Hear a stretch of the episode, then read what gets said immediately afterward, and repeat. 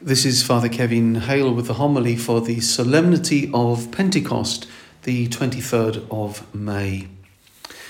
Well, we ought to say on this day, above all, a happy birthday of our Holy Mother, the Church.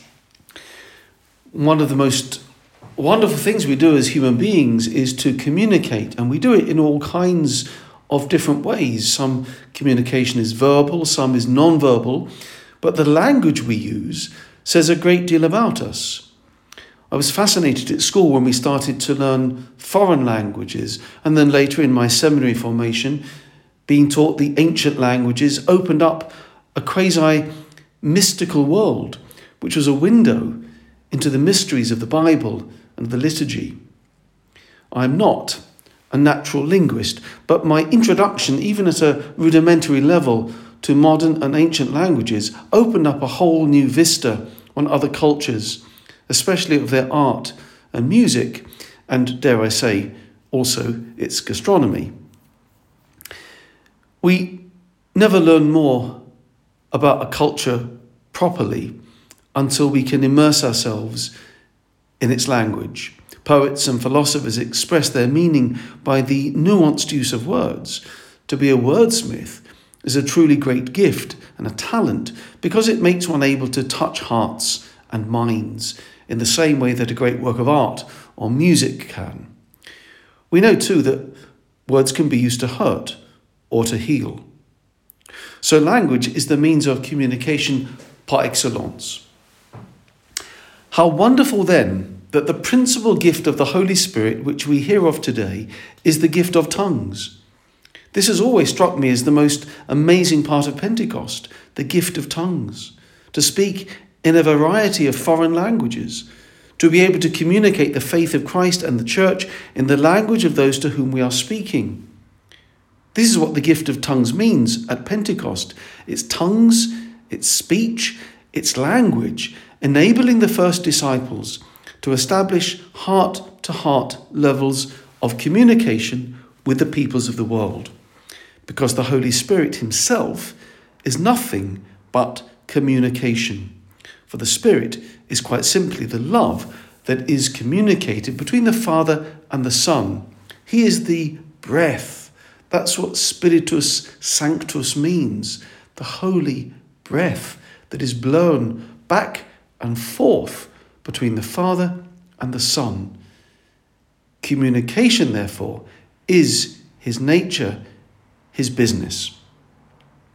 Think of now how I'm breathing these words into a recording device which will be transformed somehow, don't ask me how, into impulses so that you can hear and so that I'm able to communicate with you.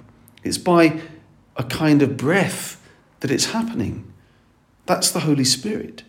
God, who is love, made a world of deep and abiding interconnectedness. And it's why sin prevents the pure communicative action of the Holy Spirit. Origen, a third century father of the church, said, Ubi divisio, ibi peccatum. Where there is division, there is sin. So let's look at the first reading of the Acts of the Apostles of this Pentecost Mass where we hear the disciples equipped with their new languages, going out to communicate with the many pilgrims who had gathered for the Jewish festival of Pentecost.